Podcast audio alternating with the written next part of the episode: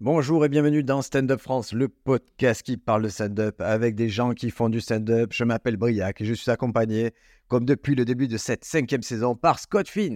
Hello, darlings. Et aujourd'hui, on a un truc spécial pour vous. On a des questions-réponses. Yay. FAQ. FAQ. Et donc, euh, on avait, si vous vous souvenez, on avait lancé un petit appel. Si vous avez des questions, envoyez-nous des vocaux ou des questions par écrit et vous avez été au rendez-vous. Vous avez des questions. Euh, je pense qu'on va faire polémique aujourd'hui parce que euh, il y a des questions, on va, on va s'exprimer. Et donc, et à la fin de cet épisode, si vous avez d'autres questions, moi, on pense que c'est, sympa d'avoir vos questions. Ça nous permet de répondre à une personne en particulier, mais, mais, mais ça peut servir à tout le monde. Et ça va être très, très cool. Bah, en fait, je trouve ça bien de pouvoir le faire via le, podcast parce que ça profite à tout le monde. Alors que quand on le fait sur Instagram quoi, que je réponds individuellement, ça fait moins sens. C'est oui. c'est dommage de- qu'il y ait une seule personne qui profite et puis moi, ça me fait taper sur Instagram ça me saoule. C'est ça. Très bien si tout le monde a, a les mêmes infos au même moment. Allez. Et donc, je vais commencer euh, par poser euh, euh, le premier audio de ma pote Perrine, qui est toujours là pour me soutenir. Elle est très drôle. Donc, vous, allez, allez la voir en spectacle. C'est très, très drôle. Elle nous a Comment envoyé, s'appelle le spectacle? puisqu'on parle d'amour, et, euh, et elle a un vécu très intéressant du stand-up. euh, voilà. Euh, et que si vous êtes sur Toulouse, allez la voir et suivez-la sur les réseaux. Perrine Deza, elle est très sympa. Et euh, euh, aussi quelqu'un qui s'intéresse beaucoup au stand-up et un peu à ce qui se passe autour du stand-up. Alors, le premier audio, c'est parti. On y va. Alors, le premier, c'est sur un truc d'actu que j'ai vu. Il y a Matrif qui a sorti son, son spécial sur Netflix. Et moi, je l'avais découvert avec des yeux d'impro, des vidéos d'impro, pardon, où euh, bah, justement, ça m'avait vachement plu parce que c'était, je plus, c'était hyper, euh, hyper chouette, hyper bien- bienveillant. Et euh, je pense que c'était un moment où je voyais beaucoup de, de trucs d'impro où c'était elle, au chauve, t'es. Et voilà. Et puis, donc, apparemment, dans son, son spécial, c'est pas très bien passé. Et moi, j'ai vu que le début, mais c'est vrai que, bah, au final, il, il commence son début par une vieille blague, limite de texte, tu sais, sur la violence faite aux femmes, quoi. Et tu dis, ouais, il y avait une serveuse, elle avait un nez au beurre noir. Pourquoi ils n'ont pas mis en cuisine? Bah, En même temps, si elle savait cuisiner, elle aurait peut-être pas son nez au beurre noir. Bref. Euh, voilà, donc euh, peut-être votre avis d'expert euh, là-dessus. Voilà, ça, c'est la pr- première question. Attends. Ouais, la, la vie, on l'a donné, on, on a dit. Matrif, pareil, on avait une attente parce qu'il y avait une petite hype et, et qui, à mon sens, était justifié. Donnait envie, comme toi. Moi, je, je voyais ses impros, je trouvais ça plutôt pas mal. Et, et direct le spectacle, mais pas en étant douche froide. ouais. C'est vraiment cette première blague, elle passe pas, c'est pas cool.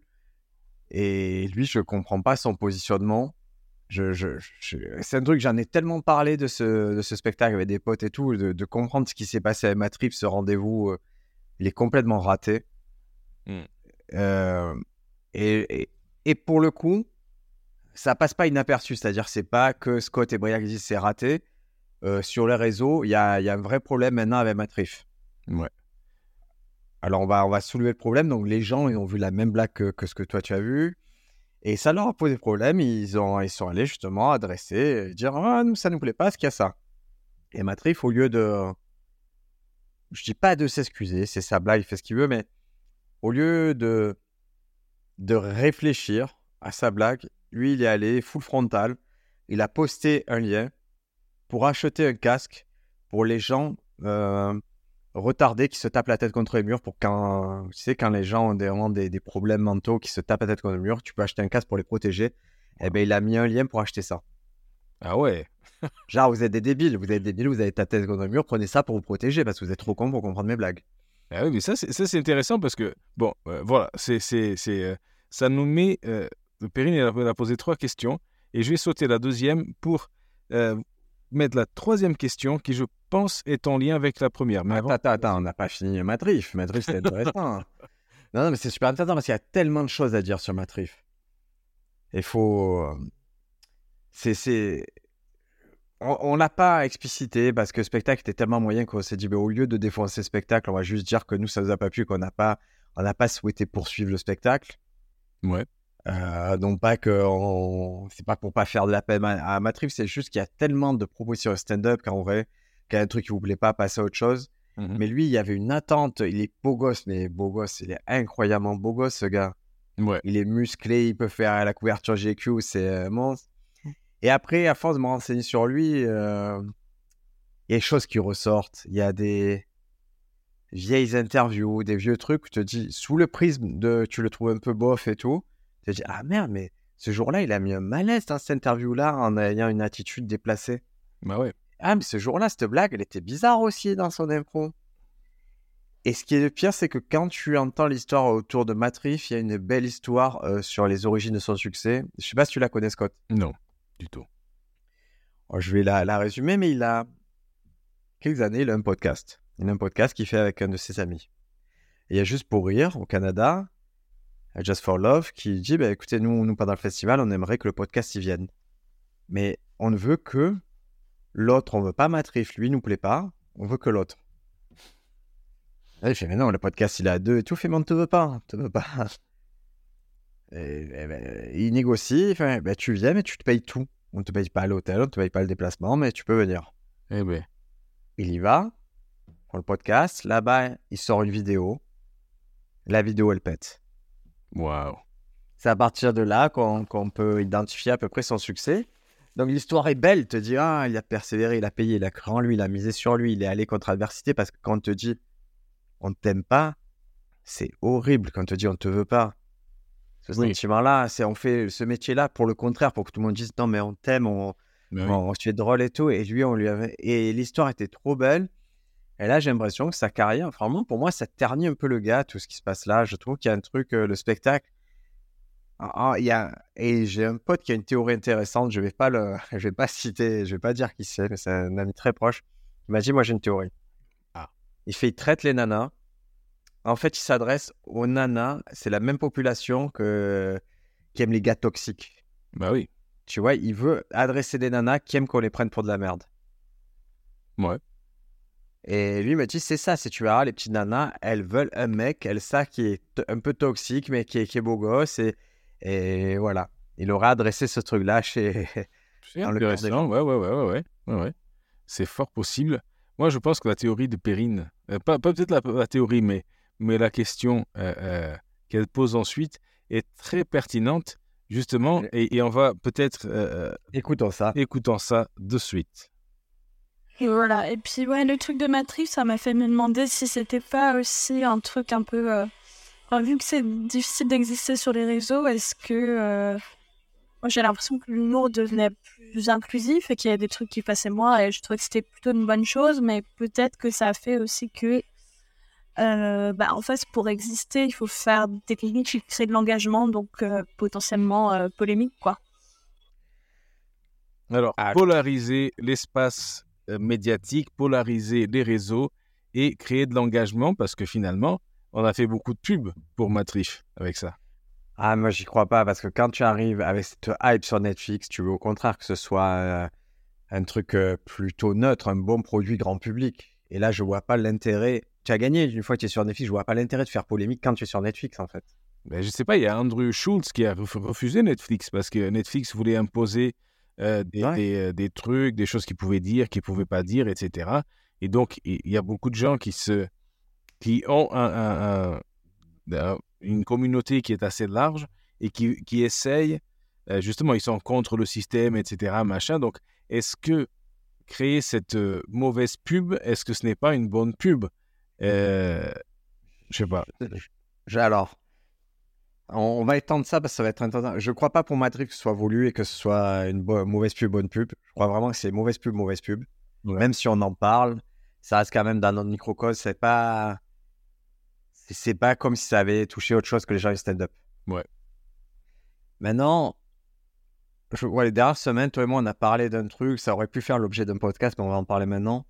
C'est qu'on sent une tendance à la polarisation et on sent que le stand-up c'est en train d'être approprié par des, par des forces multiples. Ouais. On a vu, on commence à avoir des stand-up d'extrême droite, ou de droite euh, quand même très appuyée aux États-Unis, des mecs dont la, la majorité des blagues c'est joué sur la ligne de Hé les Mexicains, cassez-vous. Bah oui. Et c'est frontal, hein, c'est-à-dire c'est très frontal, c'est pas une blague parmi tant d'autres, non, c'est vraiment le cœur du, de leur acte, c'est et il y a trop d'étrangers et on est trop laxiste.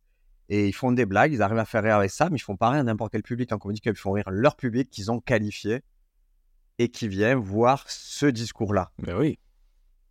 Et donc, je- moi, je sens vraiment que dans le futur, on va avoir du stand-up d'extrême droite, du stand-up d'extrême gauche, du stand-up euh, militant écologiste hardcore, du stand-up militant LGBTQ+, hardcore.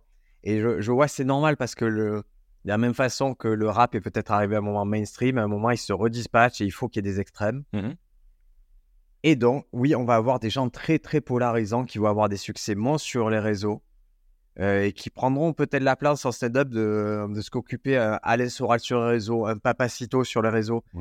Des gens qui ont un discours viriliste ou de droite ou des choses comme ça, mais un peu drôle qu'on peut s'approprier, qu'on peut ressortir les bons mots. Ouais, ouais, ouais, ouais, ouais. En plus, oui, c'est, c'est, mais c'est ça qui est, qui est pour moi fascinant parce que euh, euh, l'humour, c'est une arme.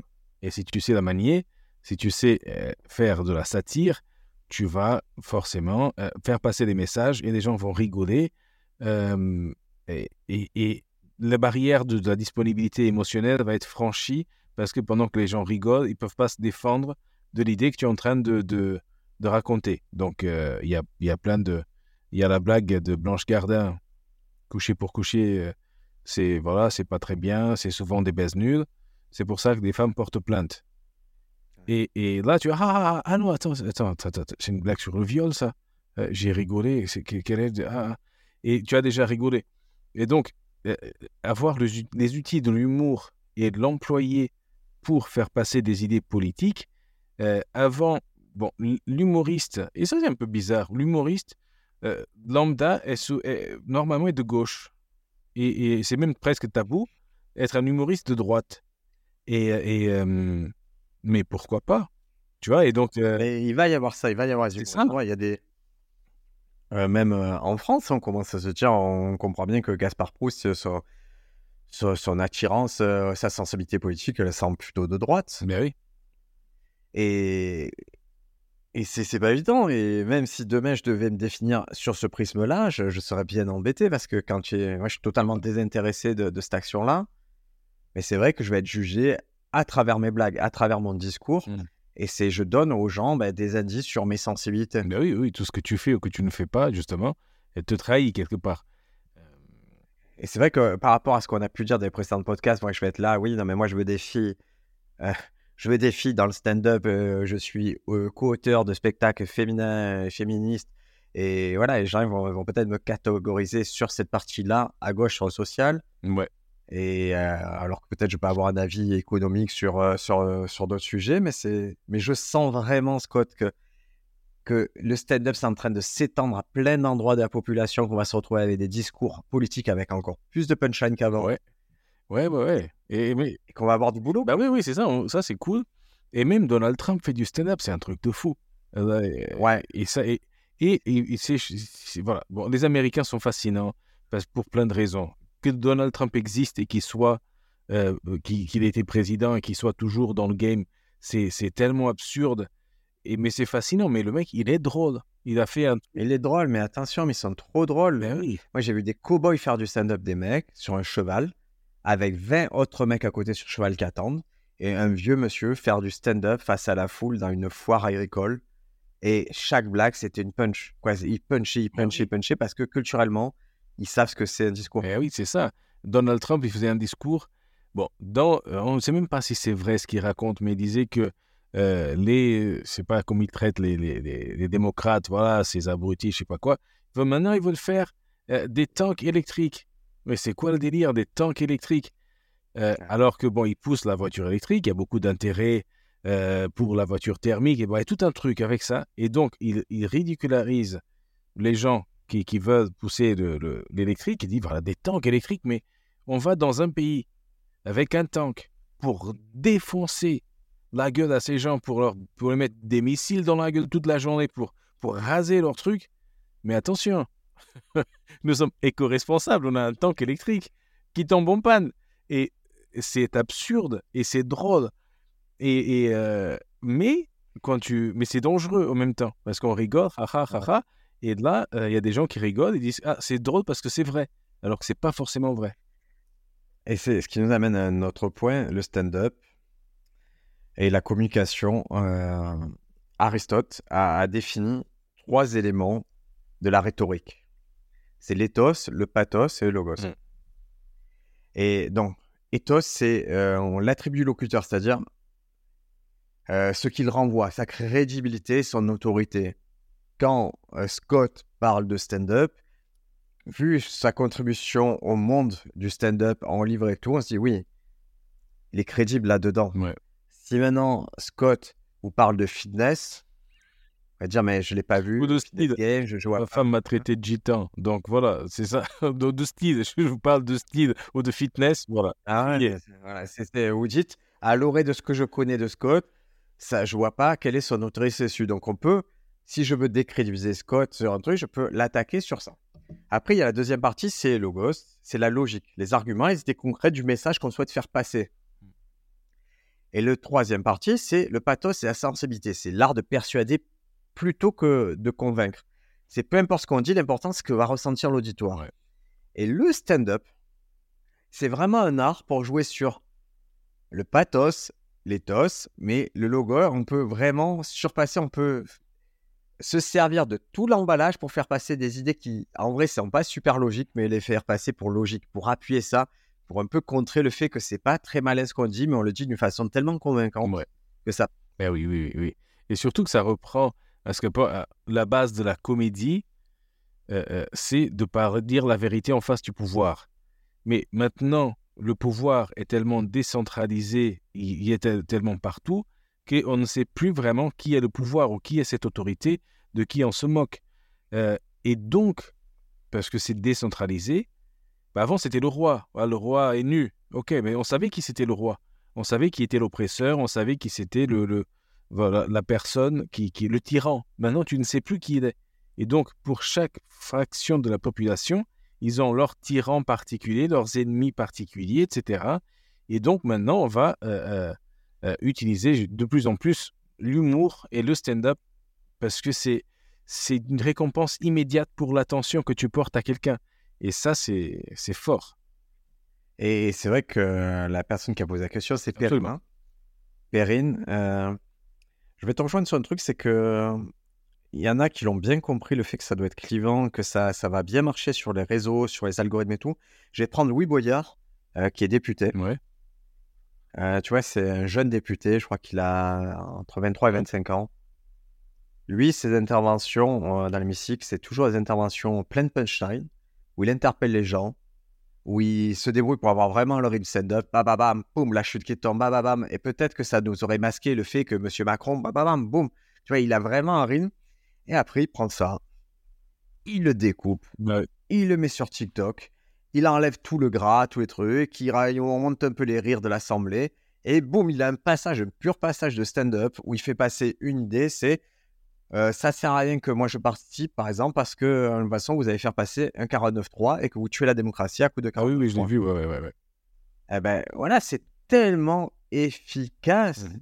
Et surtout, tu vois que son positionnement, c'est il fait la même chose que ce qu'on ferait en stand-up. C'est-à-dire, je vais vous dire d'où je viens, moi. Moi, j'ai 23 ans, donc j'ai que 23 ans et tout. Et je m'aperçois déjà que c'est inutile de faire ça parce que vous, les vieux, vous faites ci. Tu vois, il, arrive à appuyer un propos. Et je pense que quelqu'un de jeune peut s'approprier ce propos super facilement, se dire Ah oui, il a raison, mais en fait, la politique, c'est n'importe quoi, puisqu'elle va faire un 49.3. Et aujourd'hui, il a simplifié l'idée que ça sert à rien de s'intéresser à la politique parce que de toute façon, tout va passer au 49.3. Ouais.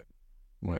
Et, mais ça aussi, quand il y avait Poutou à la présidentielle, il y avait le débat où il y avait Le Pen et tout ça, tout ça, et l'autre, ouais, ouais, ouais, c'est ça, et toi, les casseroles, les Fillon, etc., tous les casseroles et tout. C'est génial. Personne n'a voté. Ça donne des bons moments de. Ah oui, personne n'a voté pour lui. C'est cons, hein. Parce que, euh, mais, et je sais pas, voilà, il y a les codes, il y a tous les trucs. Et, et, euh, non, c'est, franchement, on se rend peu compte du pouvoir de la communication. Et le stand-up, il est au sommet de la, de la, de la communication. Parce que faire pleurer, c'est facile. Faire, euh, faire euh, euh, mettre en colère, c'est facile. Faire rire, c'est beaucoup plus dur. Et, mais quand tu fais rire et que tu es conscient des ficelles et de comment tu amènes ton truc, là, tu peux faire, tu peux faire des dégâts. Et, et, bon, c'est un grand pouvoir. Nous sommes tous des hé- hé- héros du quotidien du stand-up. Et si vous voulez vous intéresser un peu plus à ce pouvoir-là et tout, n'oubliez pas que quand même la, comment dire, l'art de base, c'est la Ouais. rhétorique.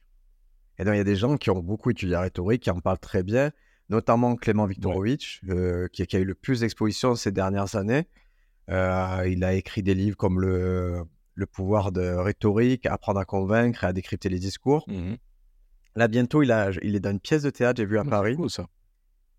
Voilà, qu'il a écrit lui-même. Donc c'est euh, c'est c'est bien. Éduquez-vous à ça parce que ça va vous aider de comprendre les mécaniques derrière euh, le, le discours. Ah oui, ça c'est très bien. Maintenant, si on revient à une question, on va finir la Allez. question de Perrine, une beaucoup plus terre à terre, plus terre à terre, plus technique, plus dans, no- dans notre quotidien, mais aussi très intéressante où le débat, je pense, fait rage.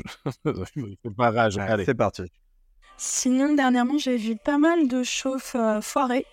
Donc, euh, j'imagine que ça existe déjà, mais peut-être un épisode sur euh, comment être un bon MC. Les, les do's and don'ts, tu vois, de, de- d'être un bon MC. Euh, voilà. La chauffe foireuse, les do's and don'ts d'un bon MC. Page. Quelle est la page? Je regarde. Non, alors justement, je regarde. Je pense que logiquement, je l'ai pas traité dans le livre. Je l'ai pas traité dans le livre parce que je pense que c'était pas. C'était trop. Je- En fait, ça, c'est des éléments typiquement, et je suis content qu'on en parle. C'est des éléments que vous trouvez sur euh, Stand Up France, le site. Ouais. Vous trouverez tellement de choses sur le MC. Mais il y a plein d'articles sur ça euh, parce qu'il y a 500 articles. Je sais pas combien on en a consacré au MC.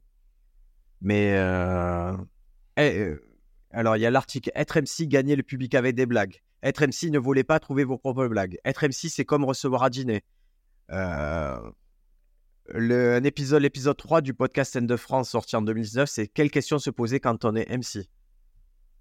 Après, il y a eu Être MC, présenter un gala ou un festival. Être MC, pourquoi il ne faut pas survendre les quotidiens, les comédiens? Tu vois, à chaque fois, c'est un article différent oui. d'une autre.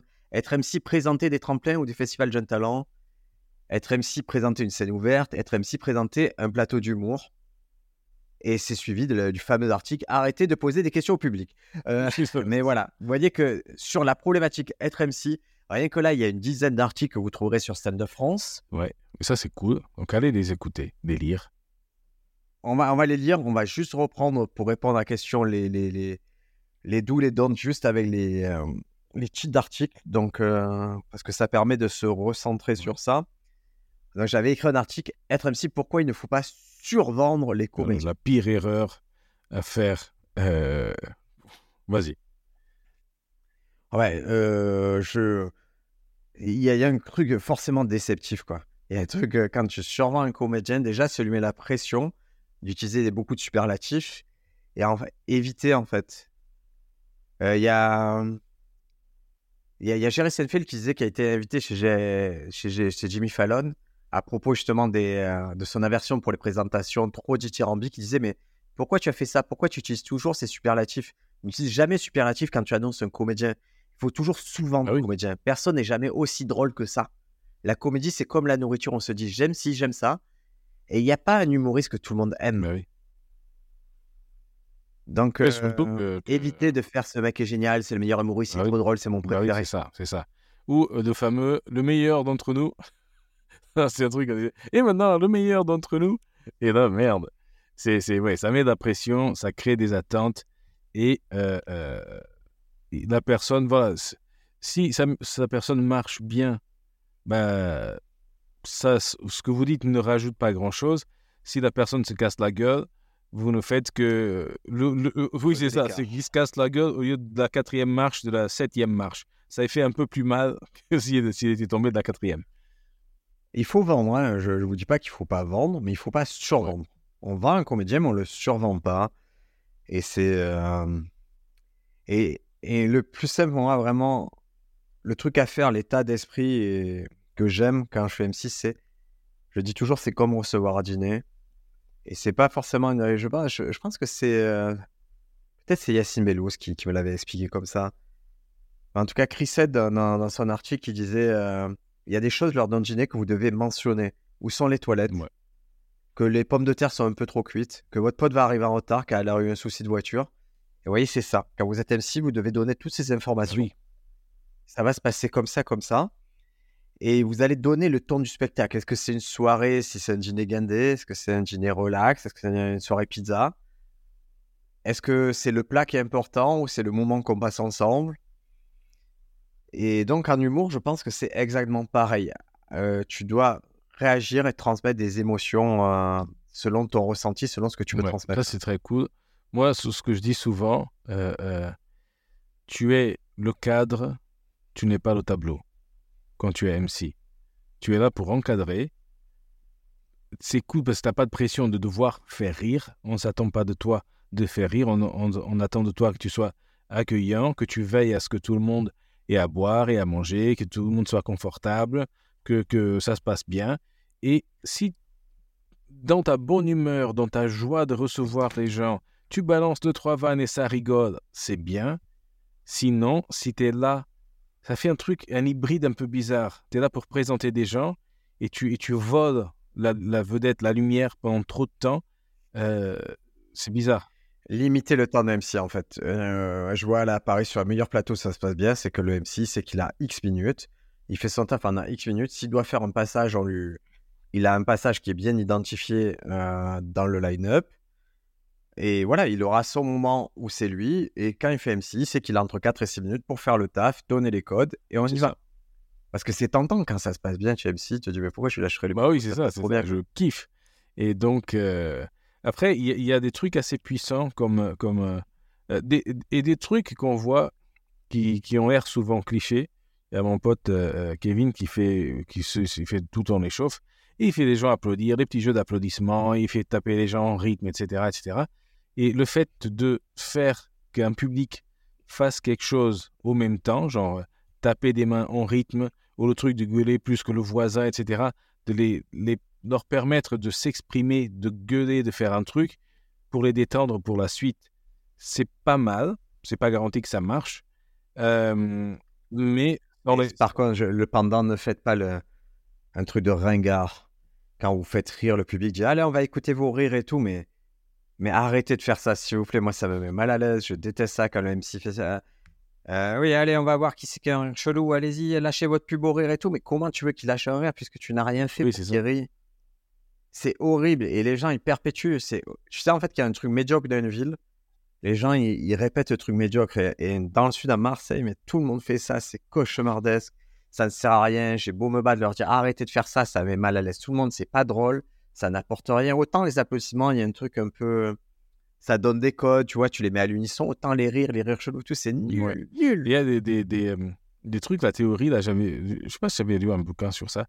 Par exemple, les soldats, ils, ils meurent au front de bataille, non pas pour la France, non pas pour leur pays, machin, pour leur drapeau, c'est pour leurs euh, euh, compagnons de, de, de squadrille ou de peloton, les gens qui sont avec eux et qui passent leur vie Ouais. à marcher avec eux à l'unisson, à faire ces gestes synchronisés, comme à danser en même temps. Ça crée des trucs, c'est, limite. Les chansons des Oui, légionnaires. c'est ça, c'est ça, c'est limite mystique. Pourquoi ils chantent Tiens, voilà du boudin C'est pas la plus grande chanson du monde. Mais on marche en rythme, on chante la même chanson. Tout le monde ne parle pas français d'un coup, tout le monde apprend le français à le même truc. Et ces chants-là, quand tu vois un mec comme, euh, je sais pas si tu connais Benoît Saint-Denis, Euh, je l'ai sûrement vu, mais c'est c'est un combattant de MMA, c'est un combattant de MMA français qui est un ancien para. Et lui, sa chanson dans- pour entrer sur euh, dans l'octogone, c'est un chant de paramilitaire. C'est un chant quoi C'est vraiment un euh, paramilitaire, pardon, un, un chant de para. Et il euh, et voilà, et ça veut dire, ça raconte une histoire. Ça veut dire que quand il monte sur scène, quand il monte, pardon, le lapsus qui monte dans l'octogone, il a besoin que lui d'être soutenu par cette force-là et que tous ceux qui passent par là, ils sachent qu'il y a un mec qui a réussi et que ce mec a traversé les mêmes choses qu'eux, il va les inspirer. C'est ça, c'est ça. Donc ça, euh, faire euh, transformer euh, ce- ce- ce- ces gens en un groupe, c'est très cool. Donc si on y arrive, c'est super. Mais souvent, le public t'informe un peu. On a envie, on n'a pas envie, on est fatigué, on s'en fout. Euh, bon, on peut pas les forcer à, faire. C'est pas des, des, des, chiens non plus qui, font, qui donnent la papate. On essaye de les, leur donner des conditions, de donner des conditions au public pour profiter bien du spectacle, euh, sans justement leur jeter la faute dessus si le spectacle ne marche pas ou quoi, et composer avec, et essayer de les accueillir et de passer un bon moment avec eux, que eux passent un bon moment et que les artistes fassent de leur mieux. Donc, euh, Mais chauffe foireuse, oui, c'est ça. C'est le MC, il a honte. Bon, voici, bon, bonsoir à tous. Voici le premier. Applaudissez, machin. Et il lance machin et machin, il est. Waouh. Bah, ça, c'est chauffe minimal. Il y a... Là, c'est une chose. Tu viens me décrire, c'est pour moi, c'est pas foireuse. Il y a Oui, pas de chauffe. Ça, c'est absent de chauffe. Chauffe foireuse, c'est des fois, il y a des MC qui antagonisent le public. C'est-à-dire qui agressent le public d'une certaine façon, avec un certain type d'humour. Et quand toi, tu montes, ils s'attendent. Il y a déjà une ambiance où ils s'attendent à ce que toi, tu les agresses, ou alors ils sont encore euh, pas bien de ce qui s'est passé là. Nous, ça nous arrivait sur un comedy que je ne citerai pas. La personne faisait ça. Et bizarre, depuis qu'elle est partie, c'est plus cool. Depuis que c'est plus cette personne qui fait l'MC, on est beaucoup plus cool. Alors que c'est un endroit où moi, j'aimais plus aller. Là, j'y vais avec plaisir. Ça devient presque un de mes trucs préférés sur Paris parce que il crée un malaise, quoi. Le mec crée un malaise et ça lui réussissait lui pour son sketch, pour son tube d'humour, mais ça, ça savonnait la planche Ben pour les autres. Et après, tu vois. Donc, oui, euh, posez-vous des questions. C'est un vrai métier. Même si c'est un vrai métier, Ouais. il faut une vraie disponibilité pour les gens. Et c'est un truc où tu peux avoir beaucoup de temps de scène, tu peux tester plein de blagues, tu peux t'améliorer énormément dans ta relation. Oui, c'est ça, c'est un truc de fou. Et c'est gratuit parce que c'est le truc que peu de personnes veulent faire. Parce qu'ils ne sentent pas à l'aise, etc. Tout à fait. Et donc, euh, euh, c'est plus facile de trouver un truc de MC que de trouver une place pour jouer. Et, et, euh, et même si vous organisez votre propre plateau, voilà, vous vous entraînez, vous jouez quand vous voulez et vous, voilà, vous pouvez travailler ça et être bon et faire une bonne chauffe et pr- préparer tout le monde. Et le meilleur conseil, c'est pensez à ce que vous faites. Pensez, c'est quoi la situation? Ça veut dire quoi être MC C'est quoi que je dois annoncer? Comment je vais l'annoncer? Et, et ne prenez pas de raccourcis, dire Ah, mais machin, il annonce comme ça, je vais annoncer pareil. Ou machin, il te présente comme ça, je vais faire exactement la même chose. Et au moment de faire le chapeau, je vais faire la blague de euh, Dieu vous regarde. euh, on n'est pas des caddies, ne nous donnez pas un euro. Ou les voisins, ils aiment pas quand on met des pièces dans le chapeau, ça fait du bruit. gling, gling, gling, mettez des billets. Et là, je, je suis sûr, tout le monde qui est en train d'écouter ça, il se dit Oh putain. C'est vrai. Mais non, Ah mais je vous le dis, je parce vous le que dis, tout il y a, sûrement quelqu'un qui les a créés, ces trucs-là, et, et ça a dû être efficace à un moment, mais, mais prenez le temps, vous avez pris le temps d'écrire les blagues, prenez le temps de dire comment on fait le chapeau. Euh, Moi, je fais vraiment de l'école maintenant. Je, vos chapeaux, on est quelques-uns comme ça. Moi, je compte sur la, la logique des gens. Je compte sur le fait de dire, vous, vous vous avez vu ça, j'espère que vous avez passé une bonne soirée.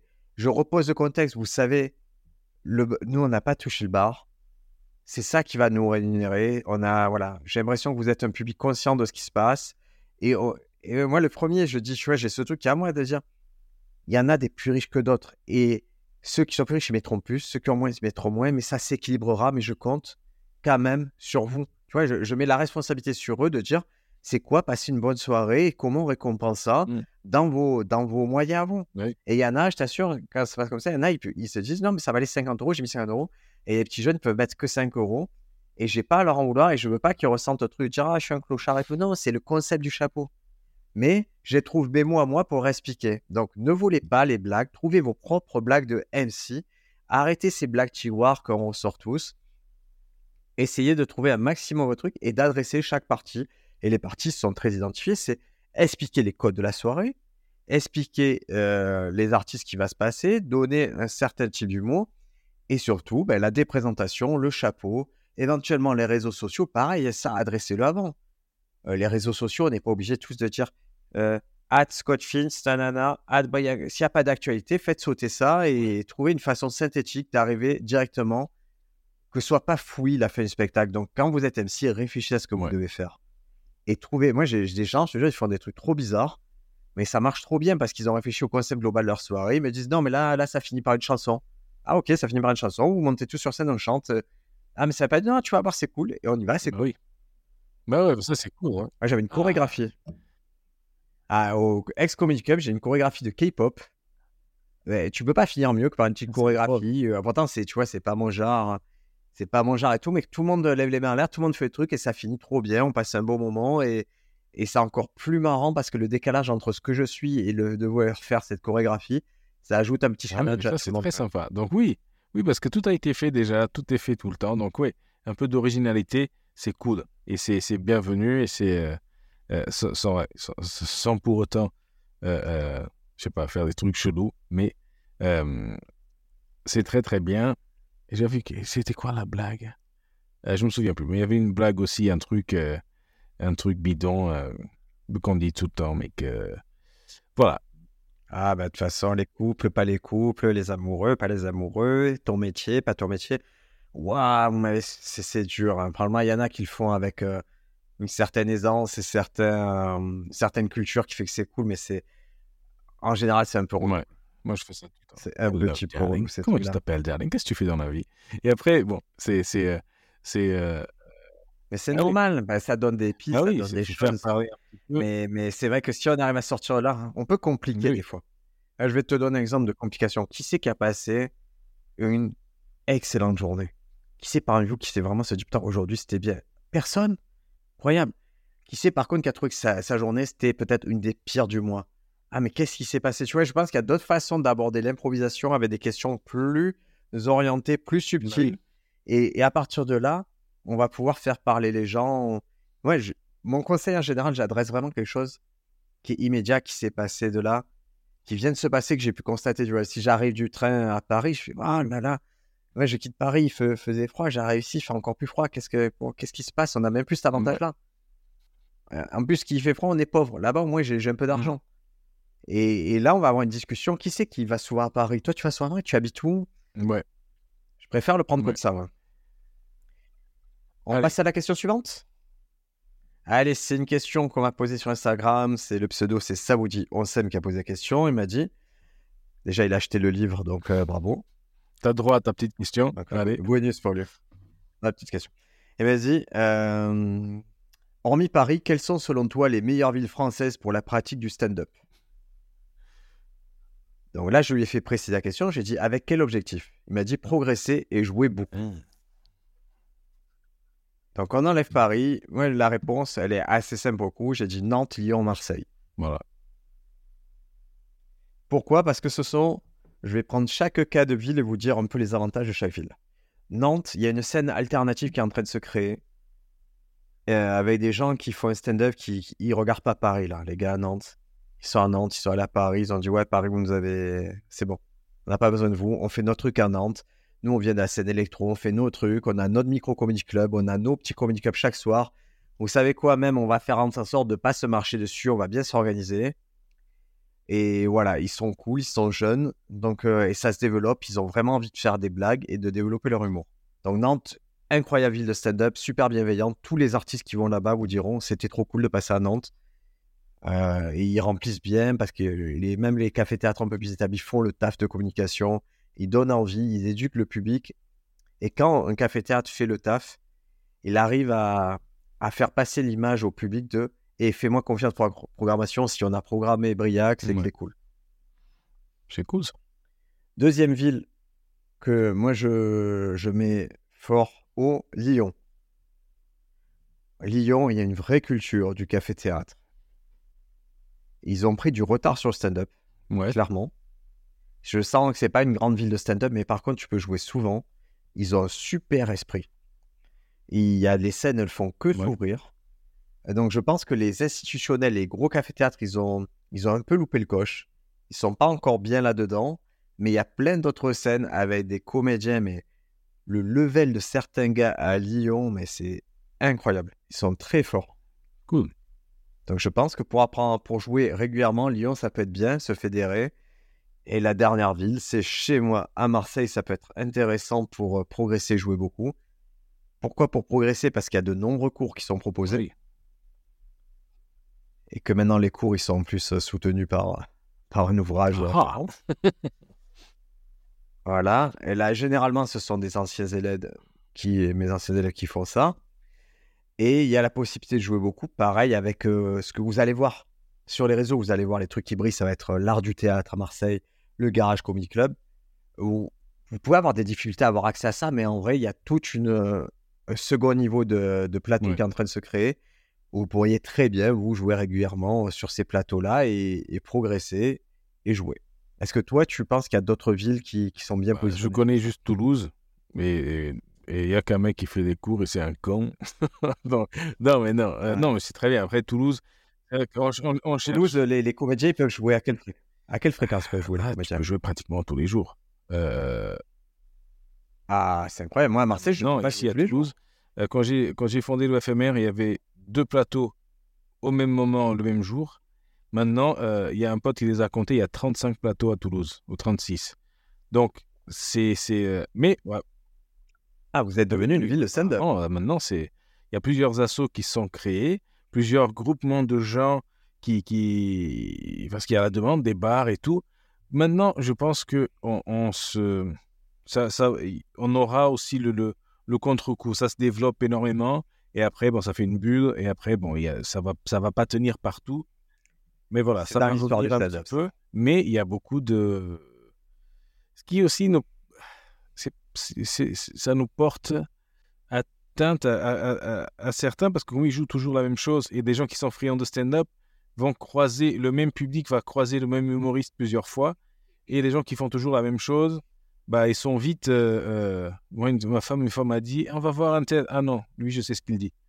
Et, et waouh, et donc... euh, Ouais, mais ça, ça concerne une population. oui, c'est ça. La plupart, ils sont là toujours pour la première fois. Ils connaissent pas quand tu demandes.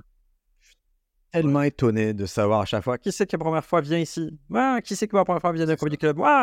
Et il y a tellement de monde qui ne vient jamais en comedy club, donc euh, tant pis. Ça, c'est un choix aussi à faire. hein. Si vous êtes dans votre ville et que vous n'allez jouer qu'à Toulouse, euh, vous devez aussi, euh, comment dire, être très conscient du fait que vous pouvez euh, saouler les gens à force de répéter la même chose. Mais soyez aussi conscient du fait que sans ça, vous n'aurez pas le sketch de ouf. C'est que vous devez aussi des fois être dans des phases d'optimisation où, voilà, ces derniers jours, j'ai répété 30 fois le, un sketch où 70% c'était le, le même corpus, mais tant pis, j'a- j'avais besoin d'amener ce sketch Oui, au bout de, de Mais, mais c'est ça, mais, fait mais 30 fois un faites-le, mais apprenez avec et développez-le. Donc, euh, parce que faire la même chose mot pour mot pendant un an, euh, c'est soit prétentieux, soit feignant, soit. euh, c'est ça. pas Perdant-perdant, en tous les cas, perdant pour ça. pour le public. Donc, euh, il faut faire quelque chose. Genre, euh, c'est cool d'avoir un sûr, allez-y, rassurez-vous, mais améliorez ce que vous faites parce que euh, je pense à quelques exemples. Le mec, ça fait six mois que je ne l'ai pas vu. Il me dit Ah ouais, non, mais là, là, j'ai changé plein de trucs. Et ce qu'il a changé, c'est soi-disant l'énergie. c'est exactement la même chose. Ouais, j'ai changé d'énergie. Mais quelle énergie t'as changé? Genre, ouais, j'étais à EDF, maintenant je suis à Enedis. Arrête. Voilà. Bon, c'est. euh, Donc, oui, il y a. Et ouvrez des comédie clubs. Faites-le. Tout le monde est content de jouer. Le public. Il- il- Voilà, le moins le public a à se déplacer pour aller voir du stand-up, le mieux. À la campagne, c'est différent. C'est cool. Mais il faut. C'est un autre métier. C'est cool. On peut apprendre partout où on joue. Et, euh, et, surtout, pensez que le public change, les scènes changent, mais vous, c'est dans votre carrière, vous êtes la seule constante. Donc, chaque scène que tu fais, tu te, tu te développes. Et le public change. Les gens, peut-être qu'ils vont t'oublier ou quoi, mais on s'en fout parce que toi, tu as vécu quelque chose et tu t'améliores. Donc, oui, euh, aux États-Unis, par exemple, on dit si tu veux être bon, tu vas à New York. Si tu veux être connu, tu vas à Los Angeles. Parce que voilà, c'est comme ça. Et, euh, et, euh, voilà, c'est C'est ça. drôle comme. euh, c'est Ah très oui, marrant si comme tu veux être expression. bon, bah, là, tu es au milieu de la. Voilà, c'est dans, t'es dans la, dans la mêlée, quoi. Et euh, dans les. Pouf, my God. Et donc, euh, moi, j'ai deux questions de Clémentine qui, qui fait Merci. trois questions d'un coup. Alors, en ce moment, je me demande quel est le, quand est le bon moment pour écrire son premier spectacle? Est-ce qu'il faut attendre d'avoir un assez bon niveau ou un assez bon concept, par exemple? D'expérience, c'est quoi pour vous les bonnes motivations et points de départ pour se lancer dans l'écriture, la production d'un spectacle?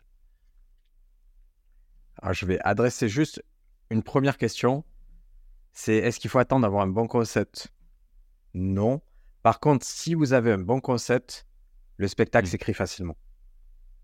Avoir un spectacle qui est soutenu par un très bon concept, une tagline claire et une volonté claire, ça vous facilite énormément le travail.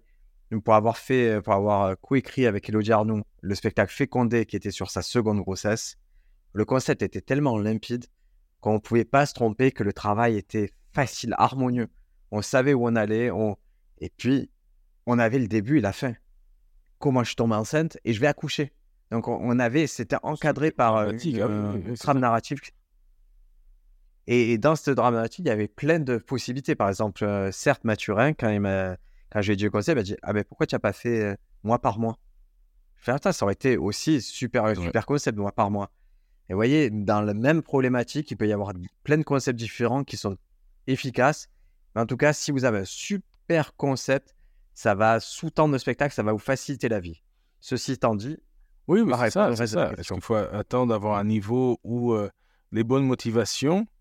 Alors, euh, les elle a mis bonne motivation entre guillemets. Euh, bonne motivation, c'est, c'est, faut savoir quelles sont tes motivations pour être sur scène.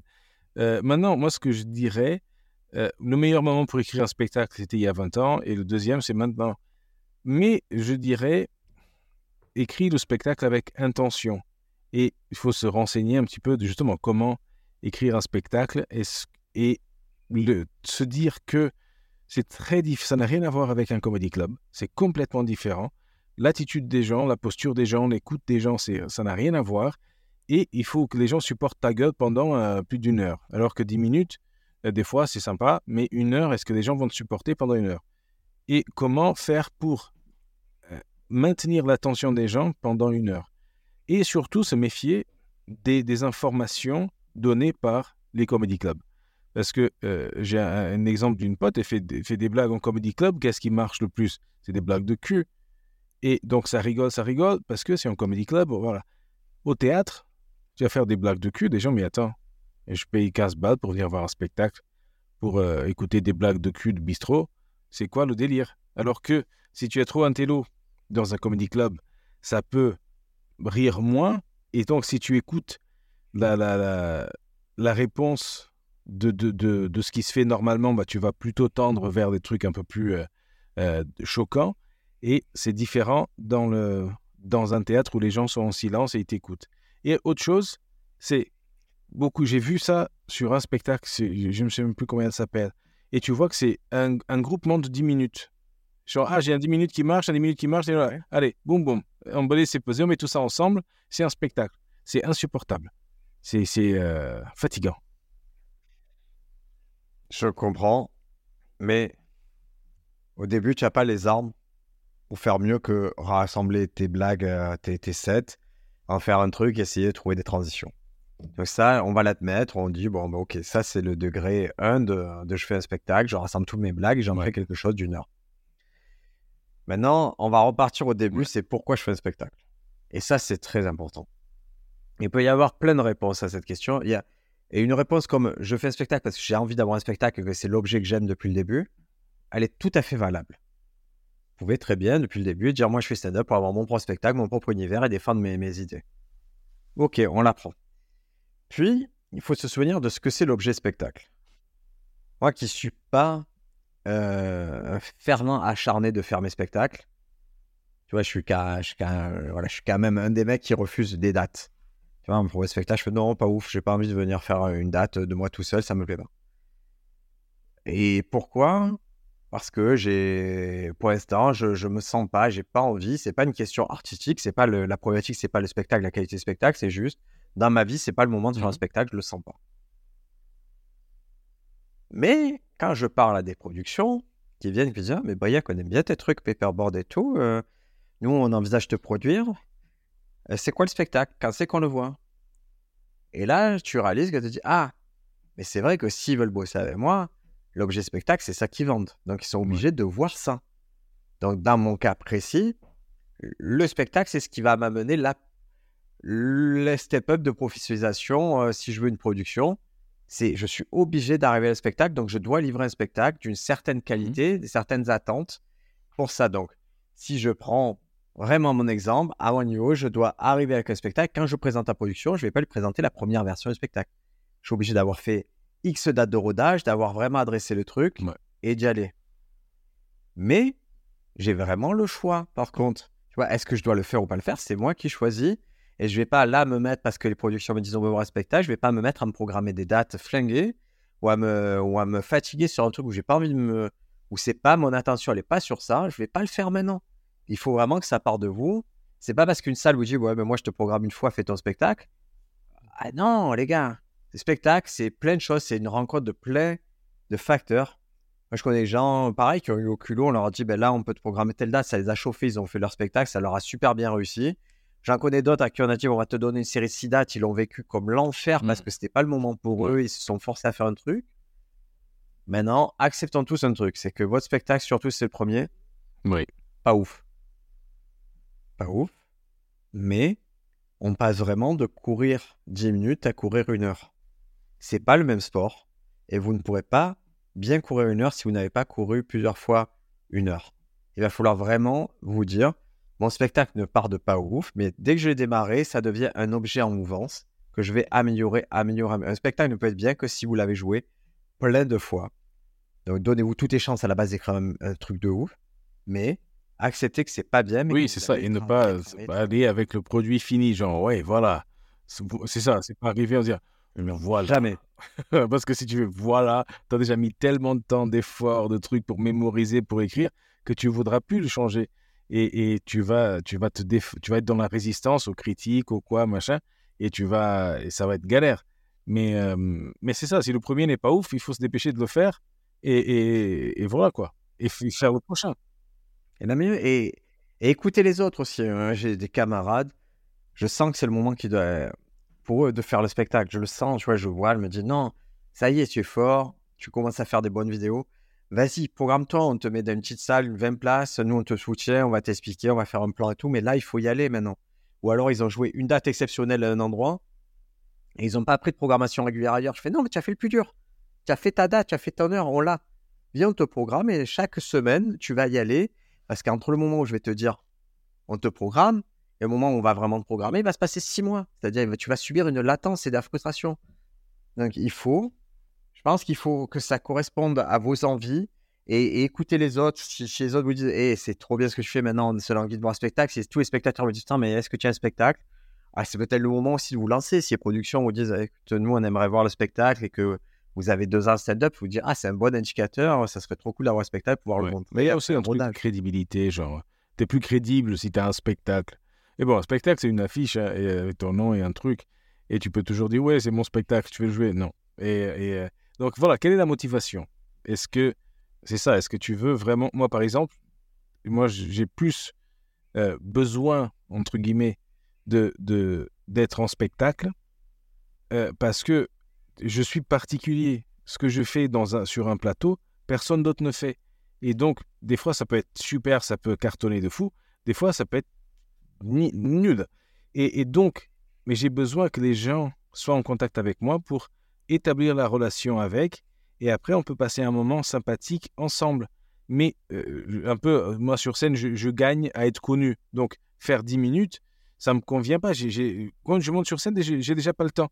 Et, et, et Mais est-ce que c'est justement pas tout le travail que tu vas devoir faire dans les prochaines années de dire, OK, Bah oui, c'est ça, ça. sur 10 minutes. Il faut que, malgré ce type d'humour, malgré ces, ces trucs qui me semblent un peu euh, intuitivement un problème, il faut que je trouve la méthode pour, qu'ils arrivent Bah à oui, oui, oui, comprendre, c'est à ça, c'est ça. C'est euh, ces euh, prob- problématiques-là de chaque personne. Parce que moi, ce que, moi, ce que je dis à tout le monde, c'est soyez intentionnel. C'est genre, au lieu de, de, de mettre ton 10 minutes dans ton spectacle, bah, écris une partie de ton spectacle et va le faire en comédie club.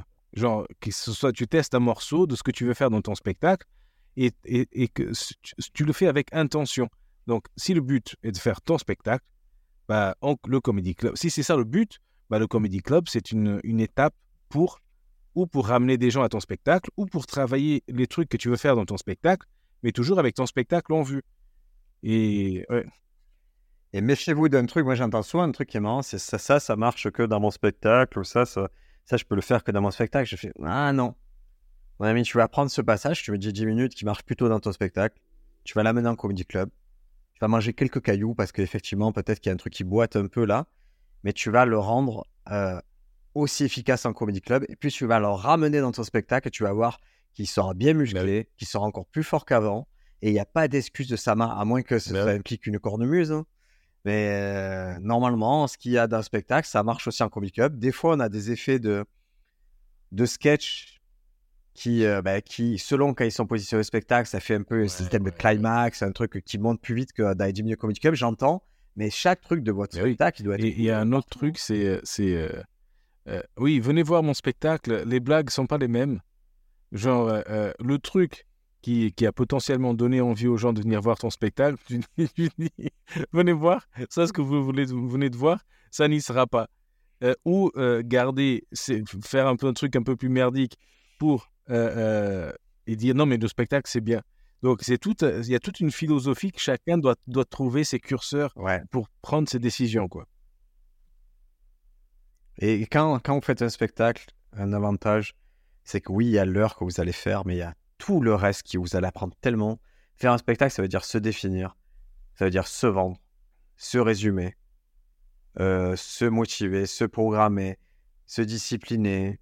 Et vous allez avoir affaire à des corps de métier, vous allez affaire à des régisseurs, affaire à des programmateurs, à affaire à des producteurs.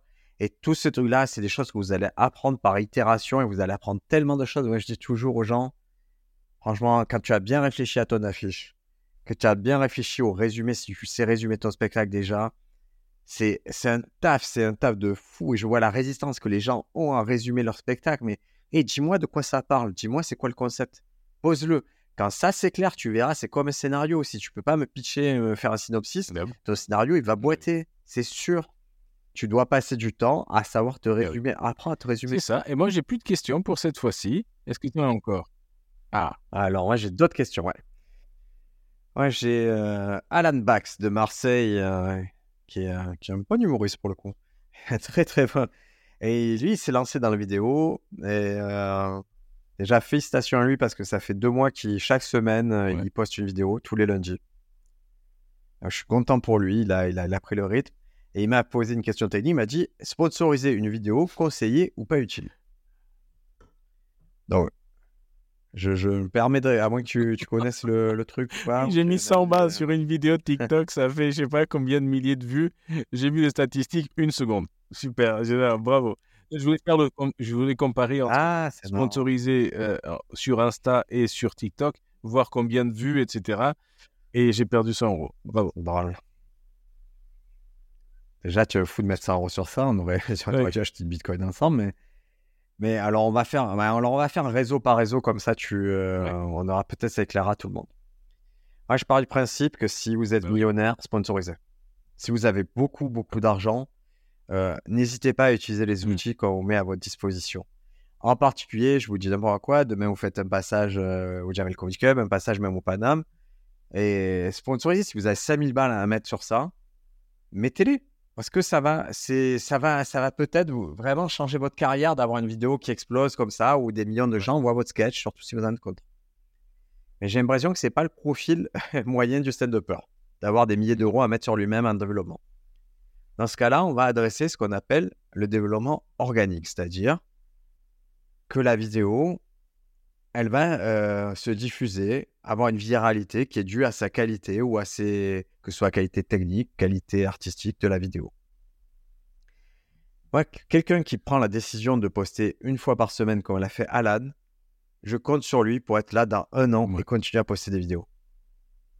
Dans ce cas-là, je lui recommande de ne faire que de l'organique, de dire non, ce qui va te faire gagner, c'est la qualité, la régularité.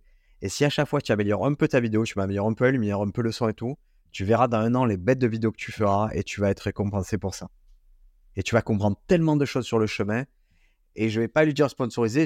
Pourquoi? Parce que ces vidéos, elles sont pas encore au level Ouais. où ça va changer sa vie.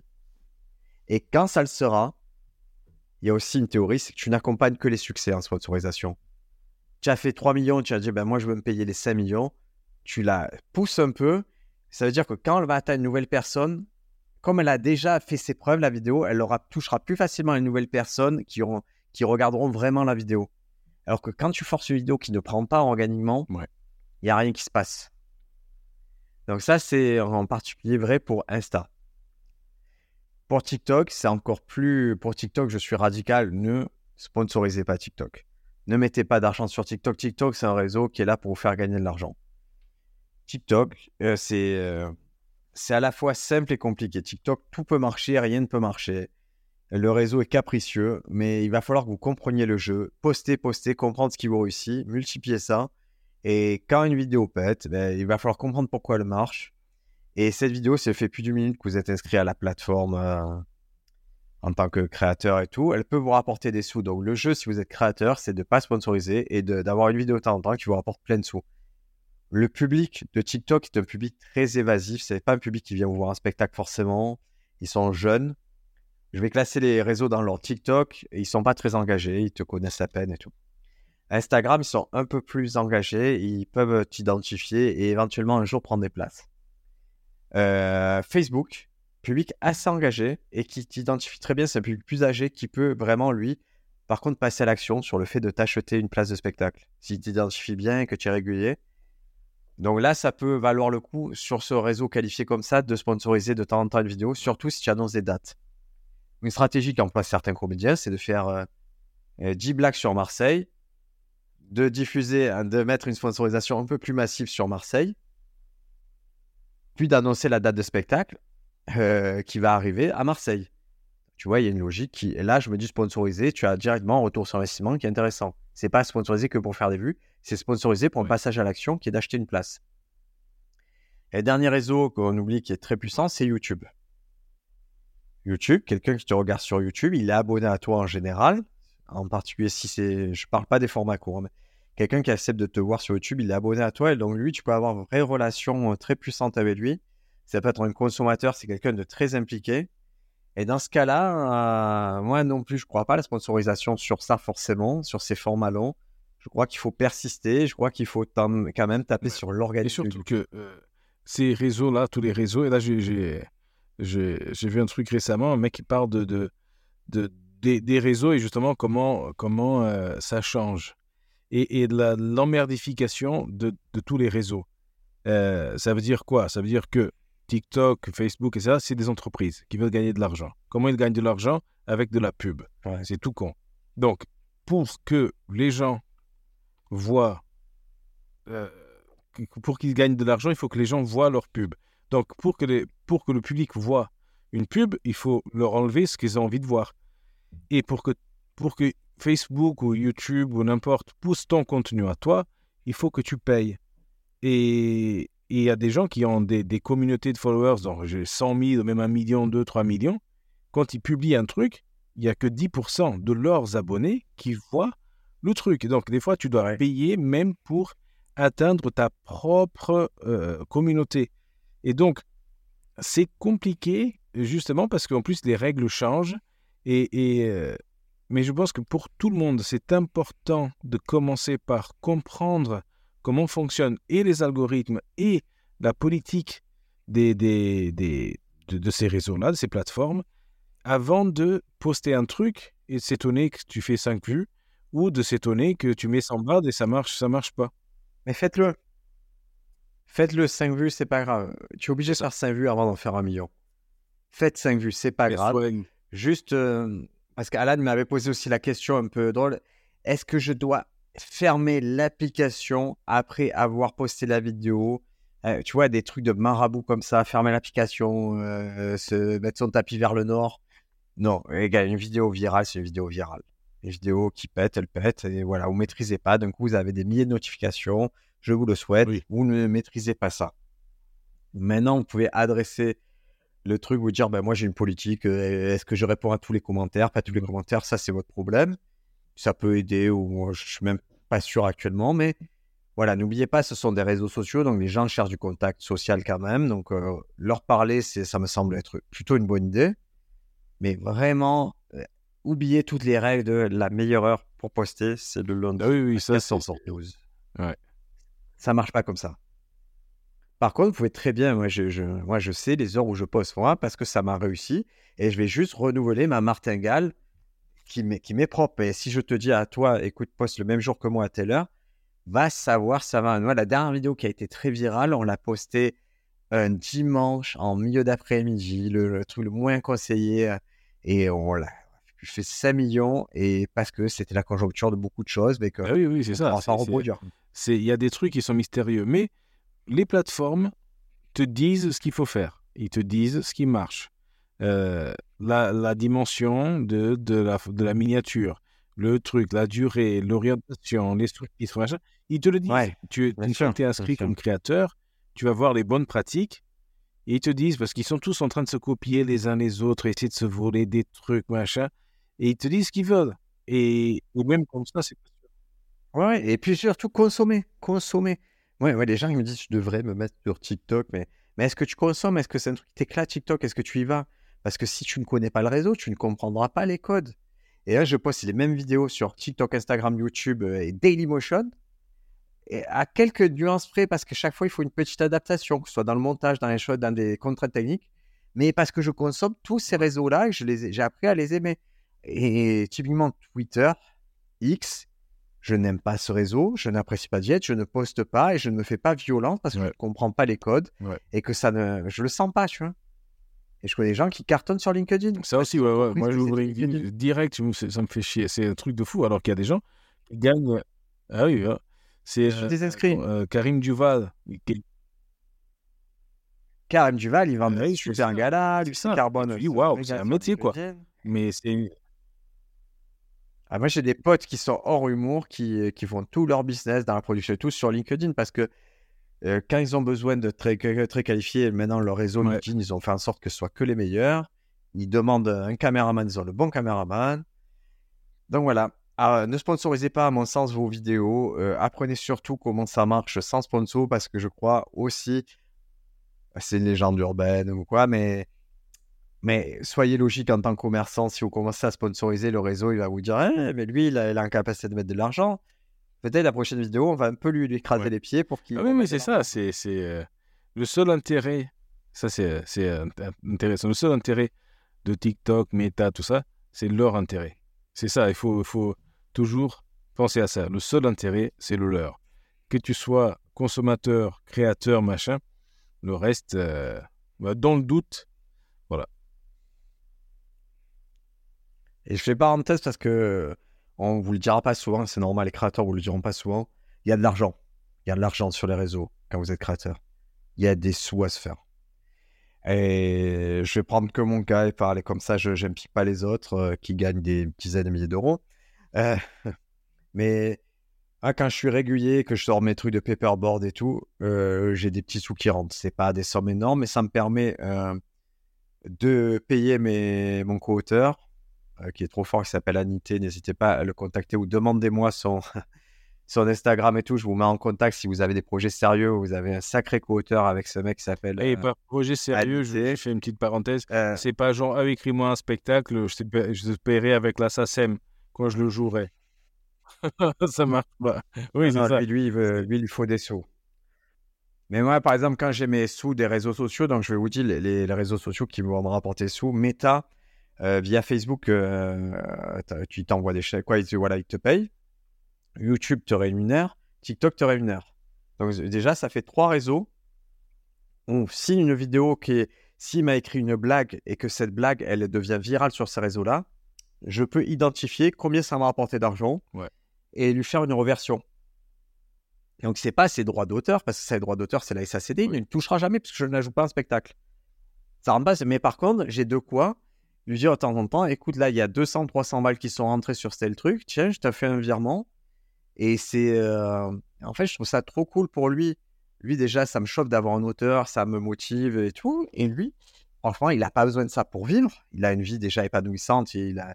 mais ça lui fait des sous en plus et son travail, il est valorisé par le fait que ces réseaux me permettent de faire ça. De la même façon que ces réseaux, quand je fais un projet, que avec Alexis Rossignol, on a fait une, une série vidéo à Marseille. On avait un caméraman. On peut payer notre caméraman réellement la valeur qui équivaut voilà, ce qu'il faut pour une journée. Et on sait qu'en retour, normalement, à notre niveau de notoriété, les réseaux vont refaire entrer une somme d'argent qui nous a permis de financer ces projets-là. Donc je me dis, si vous êtes ambitieux sur réseau, faites en sorte que ce soit organique, faites en sorte que ces réseaux vous rapportent et servez-vous de, de ce que ça rapporte pour acheter du matériel, vous améliorer, au lieu de d'améliorer la diffusion, améliorer la qualité Wow. du truc et vous y retrouverez. ça, perle de sagesse gratos. Voilà. N'hésitez pas à acheter le livre ou à aller sur. euh, Oui, c'est ça. Ou envoyer directement du Comme courrier. On vous donnera l'adresse. Mais en en fait, je devrais enregistrer un truc, un pré-roll. À la fin, je vais acheter le livre, aller sur Stand de France, euh, suivez les, master, euh, les masterclass de, de Scott. Juste un truc pour ça. Oui, le message, on, on le répète, achetez le livre, le guide ultime du stand-up. Euh, Contactez Scott pour tout ce qui va être cours, masterclass, conseils payants. euh, ou écriture de sketch euh, sur Fiverr. Non, mais il faut Ah pas, oui, c'est sûr, c'est sûr. il faut pas qu'il y ait d'ambiguïté. Alors voilà, je veux pas qu'il y ait d'ambiguïté sur ça. Euh, Il y a une partie de ce qu'on fait, on donne, que ce soit Stand Up France, ce podcast ou le site, c'est open source, c'est pour la communauté et c'est super important. On aime ça, c'est notre passion. Et une partie qui est payante. C'est pas que c'est pas par esprit de lucre, c'est que c'est normal que ce soit payant. Je crois que certaines leçons, on ne les comprend qu'en les payant. Et je crois que moi, quand j'ai besoin de savoir un truc, ça ne me dérange pas de payer. Et je suis Bah oui. tellement heureux d'avoir un coach. Moi, j'ai un coach sportif qui s'occupe de ma jet, qui s'occupe de ma programmation. Je lui rends des bilans réguliers et je n'ai jamais autant progressé en sport que depuis que j'ai ce coach. Euh, ce, Coach. c'est tu progresses. mélangé coach et Non, mais c'est vrai, Oui, parce que c'est le temps de l'existence de l'autre personne qui, qui te. Qui, qui- voilà, on ne vit qu'une fois et voilà quoi. Donc, euh, oui, c'est ça, YOLO. Allez, YOLO. Merci à tous. Merci Scott, passez une bonne semaine. Ciao, ciao.